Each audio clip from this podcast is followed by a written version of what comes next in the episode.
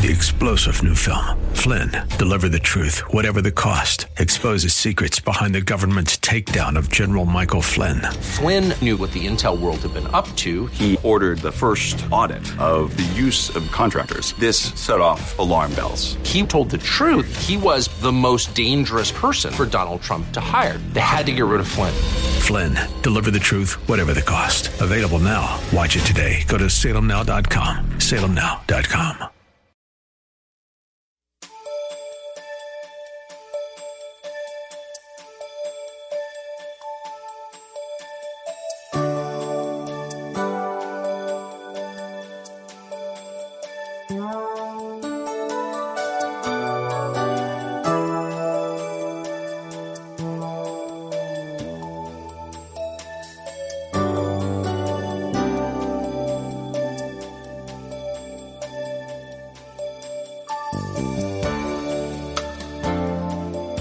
Thank you for joining us.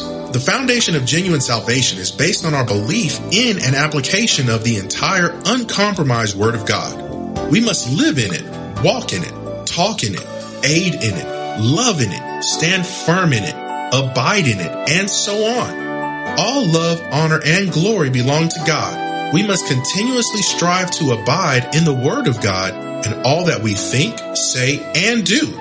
This is the true measure of genuine salvation.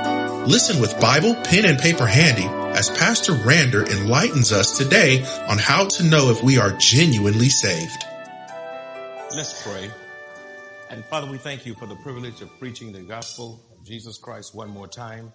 I'm amazed that you let me preach and pastor for 37 years and didn't even preach longer than that. So actually, we're talking about over 40 years of preaching. Even when I wasn't a pastor, I was preaching in Houston. Thank you, Lord, for the longevity of ministry. Thank you, Father, that you could have done away with me a long time ago, but it's by your grace you've left me here. Not because I'm all of that. I'm still surprised you use me.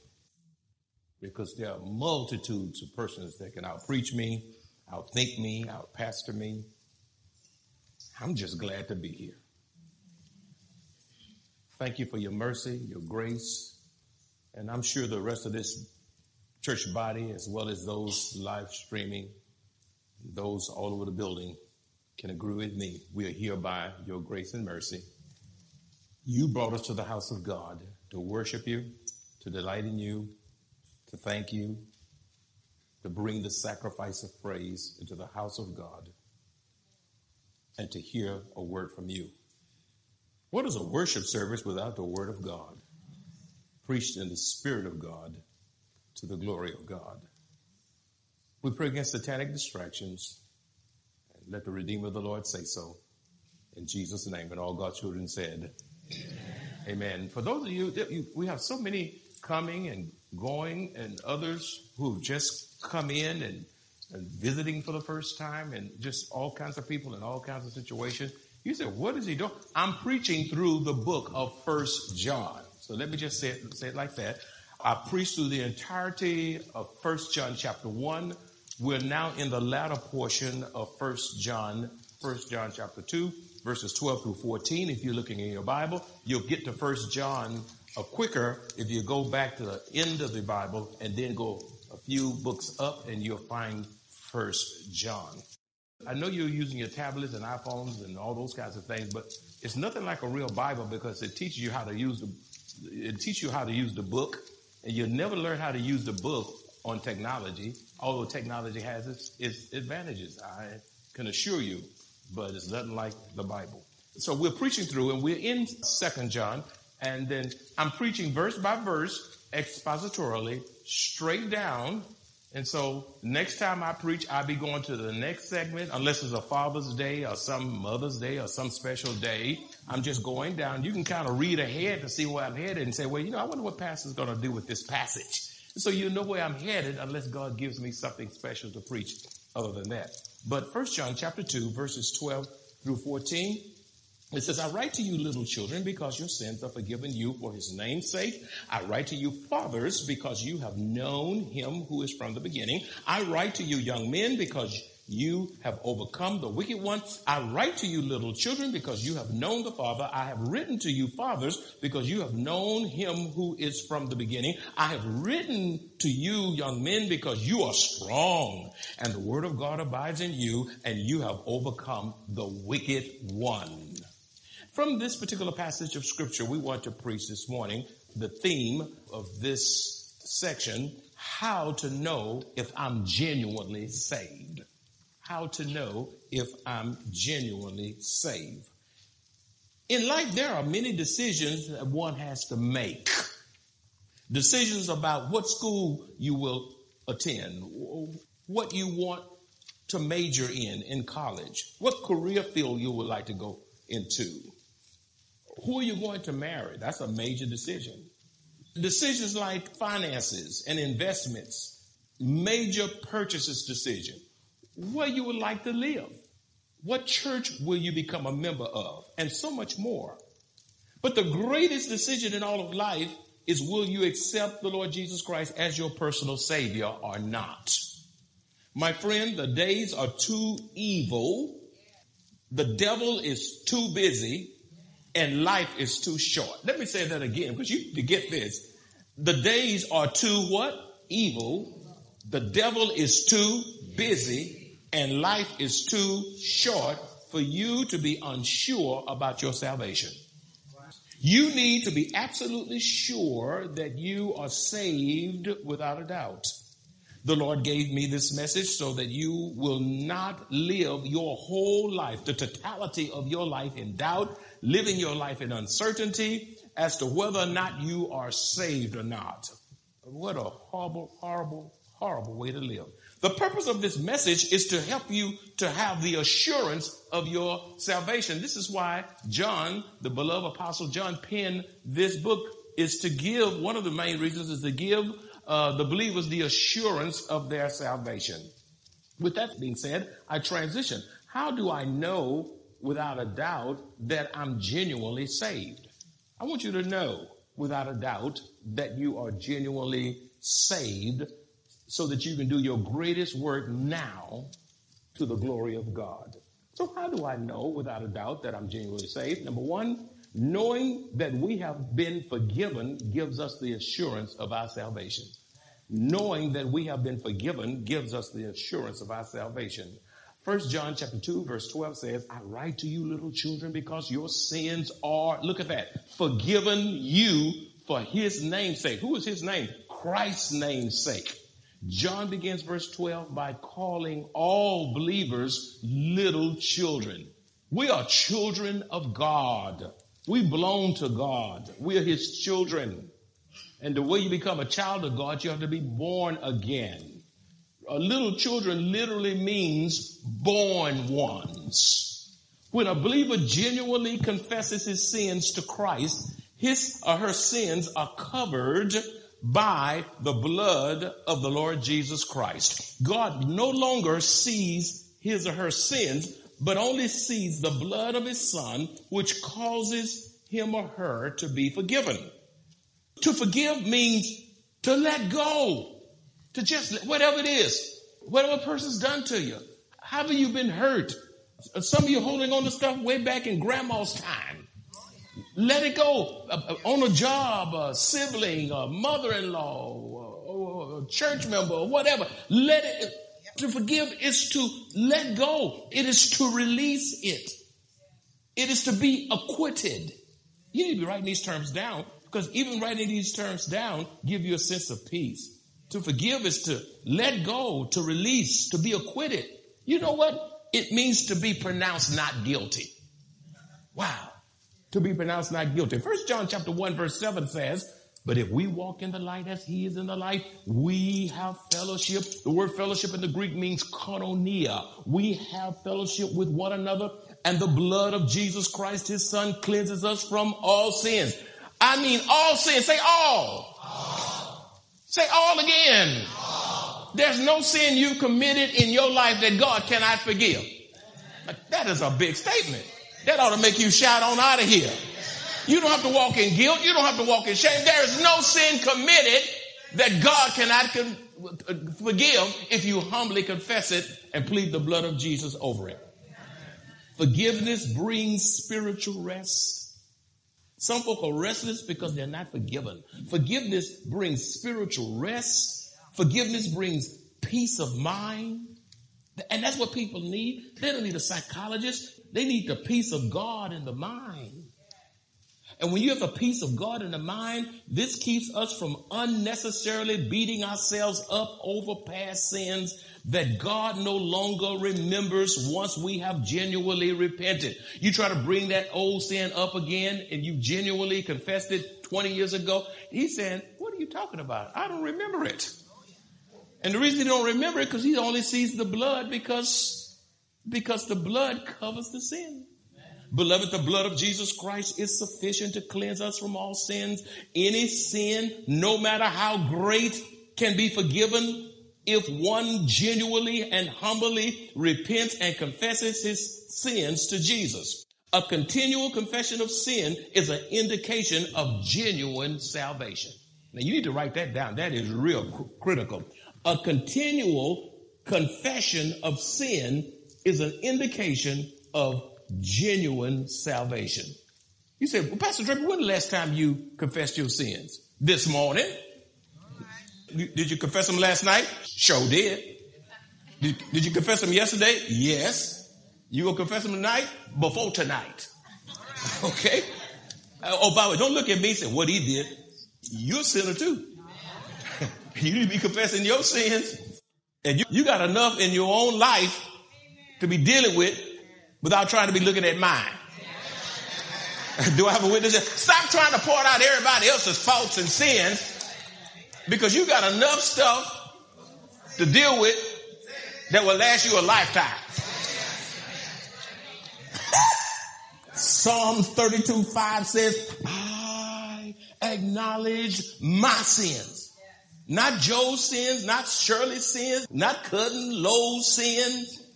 I acknowledge my sin to you and I did not cover my iniquity. Some folks spend all their time covering up their sin, polishing their sins. You know, they never get rid of it because they never fully deal with it to their own spiritual demise.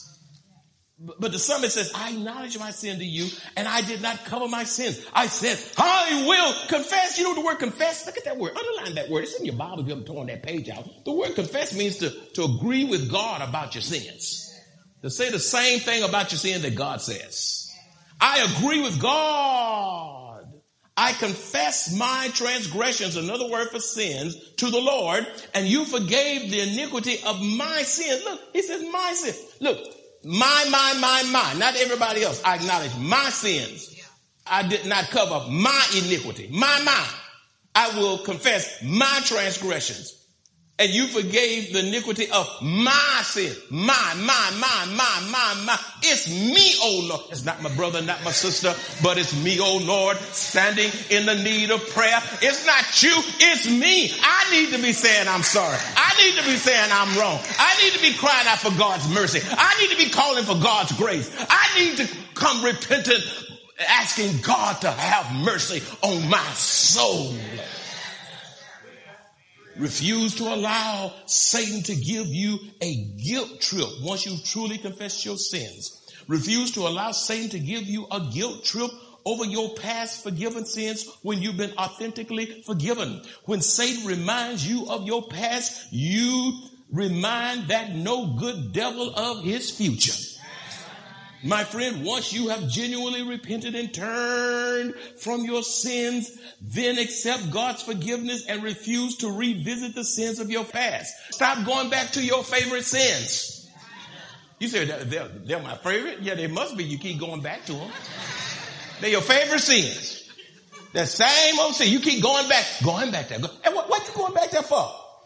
What you going back? Uh, it's, it's just going to mess you up when you find it. And don't let folk know stuff. Folk, you know, everybody knows something on you now. Uh oh. Everybody knows something. Everybody know. If you've been living, unless you died at two or one, somebody knows something on you. got quiet, y'all got. You ain't been holy all. You haven't been holy all your life, But you know what? God has covered that stuff too. And don't you receive nothing. I know what you did. You remember when you did that certain thing, this, and they try to remind you of it to put that guilt trip. You say, that's not who I am or whose I am. I've come to Jesus. I made it right with God and I'm saved, I'm sanctified, and I'm blood washed. I'm free, and I refuse to let you or anybody else guilt trip me. God's word gives you permission to live in freedom. Did you get that? God's word gives you the permission to live in freedom and refuse to allow anyone guilt trip you or steal your freedom in Christ. Why? Because of John 8:36 which says, "Therefore if the Son, the Lord Jesus makes you free, you shall be free indeed." Nobody can free you like Jesus. Number 2, uh, how can I know I'm saved without a doubt? There is no salvation apart from knowing Christ personally. There is no salvation apart from knowing Christ personally. First John 2, 13 through 14 says, I write to you fathers. Now underline the word fathers. You're going to see that again again. He said, look at these words, the repetition of words. I write to you fathers because you have known. Now underline known too. Underline the words known and fathers because you have known him who him pronoun for God who is from the beginning. I write to you young men because you have overcome the wicked one. I write to you little children because you have known, there it is, known the Father. I have written to you fathers because you have, look, known him who is from the beginning. I have written to you young men because you are strong and the word of God abides in you and you have overcome the wicked one. You said, who's the wicked one? The devil, Satan. In verse 13, John uses the words fathers. He uses the word young men and he uses the word little children. He uses the word fathers, young men, and little children to refer to three levels of spiritual maturity in God's family. That's what this about. John uses the words fathers, young men, and little children to refer to three levels of spiritual maturity in the family of God. The spiritual goal of believers should be to grow into fathers, spiritual fathers as well as spiritual mothers. These are the ones who are spiritually mature. The spiritual fathers and spiritual mothers are those who possess a deep and rich knowledge of God's word. Uh, they see all of life through the lens of scriptures. Those who are spiritual fathers and even spiritual mothers, they know how to commune with God in prayer and have an intimate relationship with Christ. What the church is in dire need of is more spiritually mature believers who know how to keep the main thing the main thing. Spiritually mature fathers and mothers spiritually who know how to protect the unity of the spirit in the church and in the home and in the workplace and help young immature believers to grow in their faith. Now you can't help folk grow if you're a baby yourself. As believers grow in the Word of God, it brings us from spiritual infancy into spiritual maturity. You see, that's why it's necessary to grow in the Word of God because it brings us from spiritual infancy into spiritual maturity. Beloved, you are living in spiritual regression, looking more carnal than looking more like Christ. Or, here's the question, are you growing into spiritual maturity in Christ? Are you looking more carnal? Are you looking more like Christ? Verses 13 and 14, John tell believers they have known him who is from the beginning. See that phrase? Which refers to not the beginning of time, but the beginning of their relationship with Christ. The word known, you see that word known? I pointed out to you several times when I read the scripture. The word known is used three times.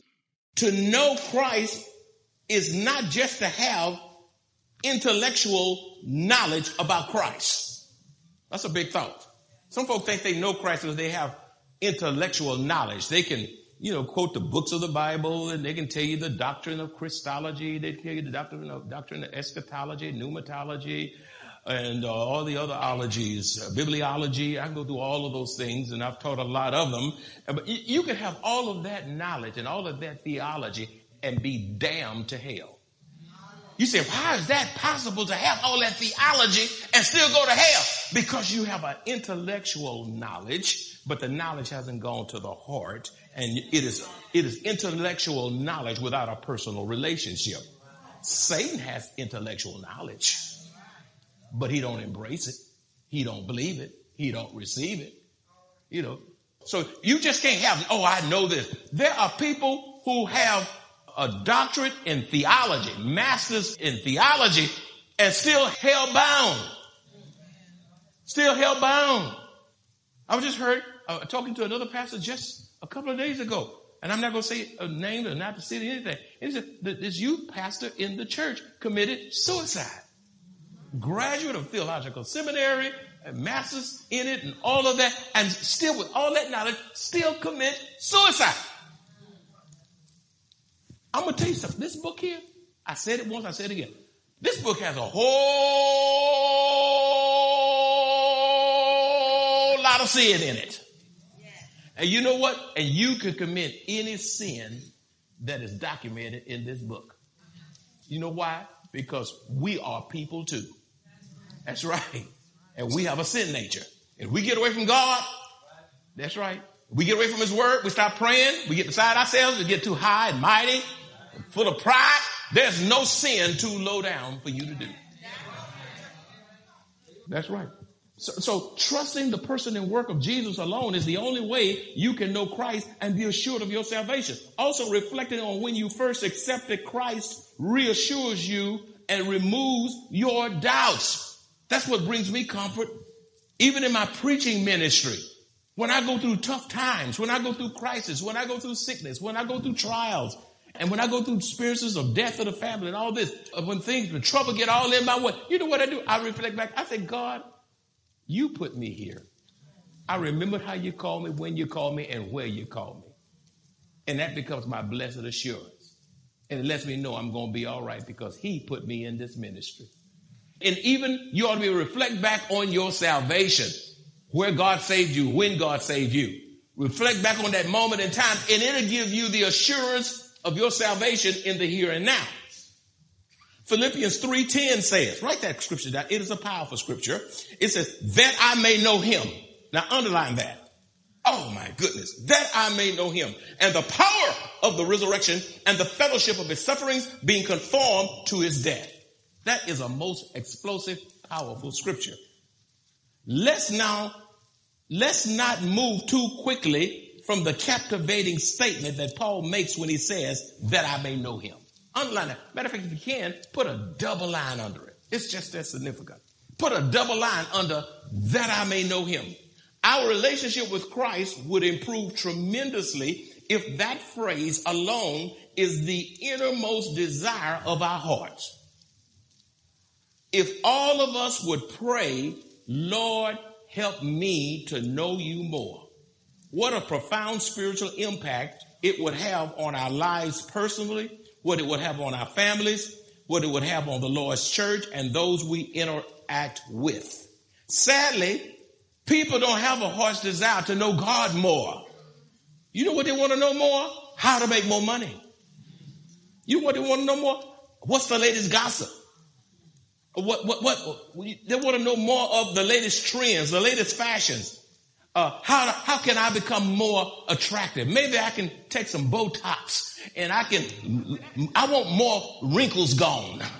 You know, I want to know how can my, my team win the championship? I want to know more about that.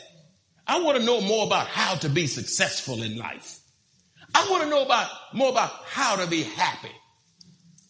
How you going to be happy if you're not holy? And some of you want to know more of this what are we going to have for dinner?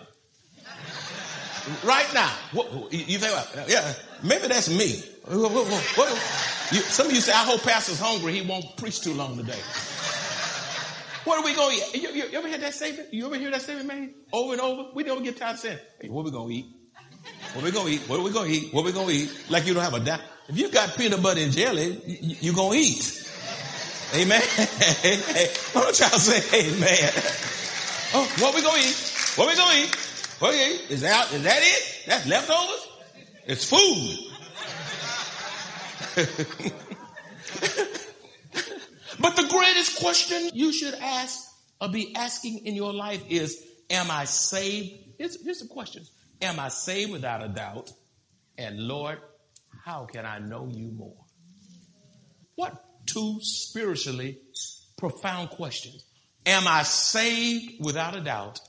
And how can I know you more? Ooh, if we all, if without leaving saying, Lord, my heart's innermost desire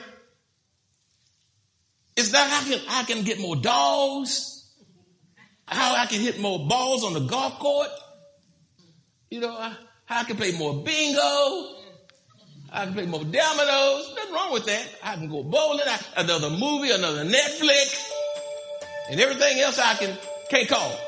But how can I know you more? As committed children of the only true and living God, we walk by faith and not by sight. Life on earth is not easy. Yet, even in the midst of trials and tribulations, we have joy, hope, peace, strength, and God's blessed assurance as we face trials. Best yet, we look forward to hearing our Savior say, well done, thou good and faithful servant, and eternal life with our Lord and Savior.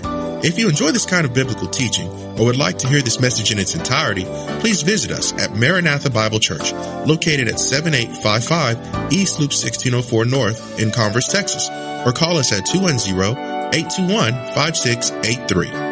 If you would like to make a special donation to support the radio ministry of Maranatha Bible Church, please visit our website at maranathasa.org. Select the give option and choose the radio broadcast support fund. Thank you very much for your generosity.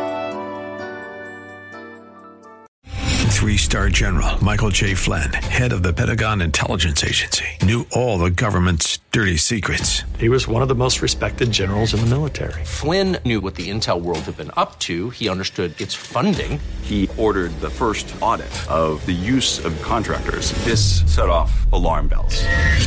The explosive new documentary, Flynn, Deliver the Truth, Whatever the Cost, uncovers the facts behind this scandal. Flynn told the truth. He was the most dangerous person for Donald Trump to hire. I find out the worst enemy that I'm going to face in my life is right here in America. They took my assessment and they wanted me to change it. And I was like, I'm not changing it. They had to get rid of Flynn.